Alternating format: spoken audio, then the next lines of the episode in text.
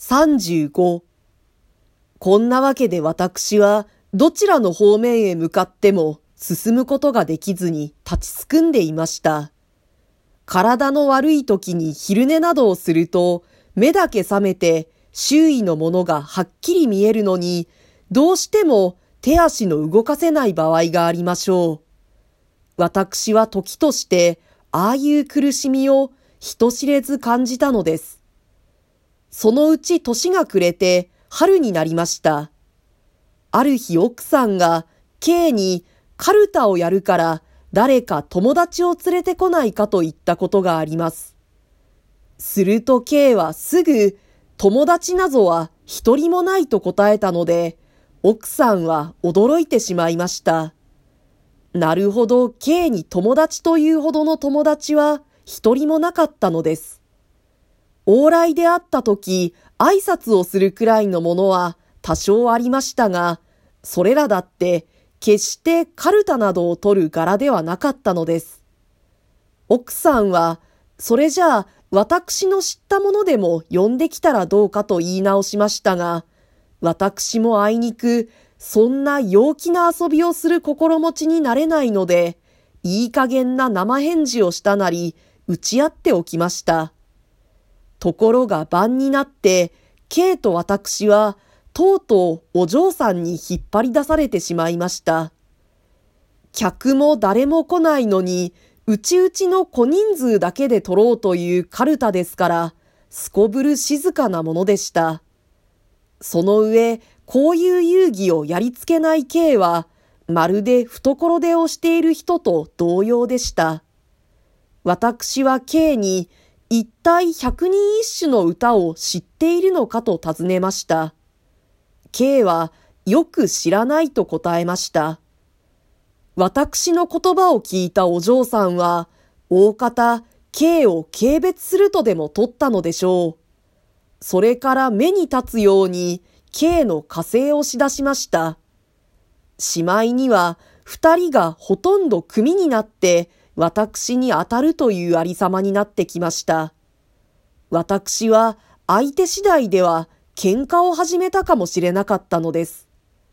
幸いに K の態度は少しも最初と変わりませんでした。彼のどこにも得意らしい様子を認めなかった私は、無事にその場を切り上げることができました。それから2、3日経った後のことでしたろう。奥さんとお嬢さんは朝から市ヶ谷にいる親類のところへ行くと言って家を出ました。K も私もまだ学校の始まらない頃でしたから留守同様後に残っていました。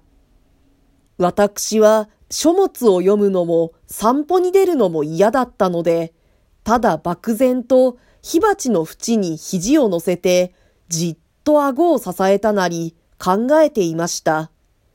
隣の部屋にいる K も一向音を立てませんでした。双方ともいるのだかいないのだかわからないくらい静かでした。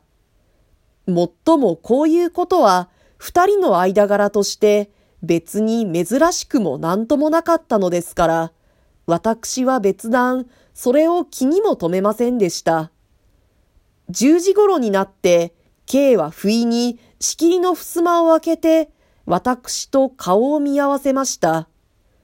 彼は敷居の上に立ったまま、私に何を考えていると聞きました。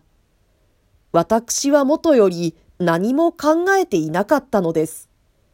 もし考えていたとすれば、いつもの通りお嬢さんが問題だったかもしれません。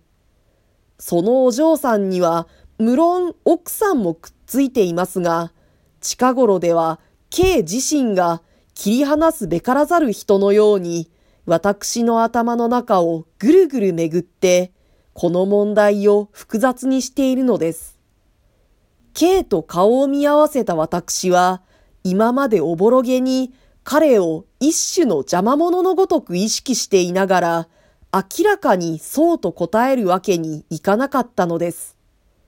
私は依然として彼の顔を見て黙っていました。すると K の方からつかつかと私の座敷へ入ってきて、私の当たっている火鉢の前に座りました。私はすぐ両肘を火鉢の縁から取り除けて、心持ちそれを K の方へ押しやるようにしました。K はいつもに似合わない話を始めました。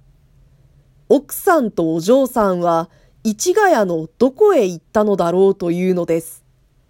私は大方おばさんのところだろうと答えました。K はそのおばさんは何だとまた聞きます。私はやはり軍人の細君だと教えてやりました。すると女の年始は大抵15日過ぎだのになぜそんなに早く出かけたのだろうと質問するのです。私はなぜだか知らないと挨拶するより他に仕方がありませんでした。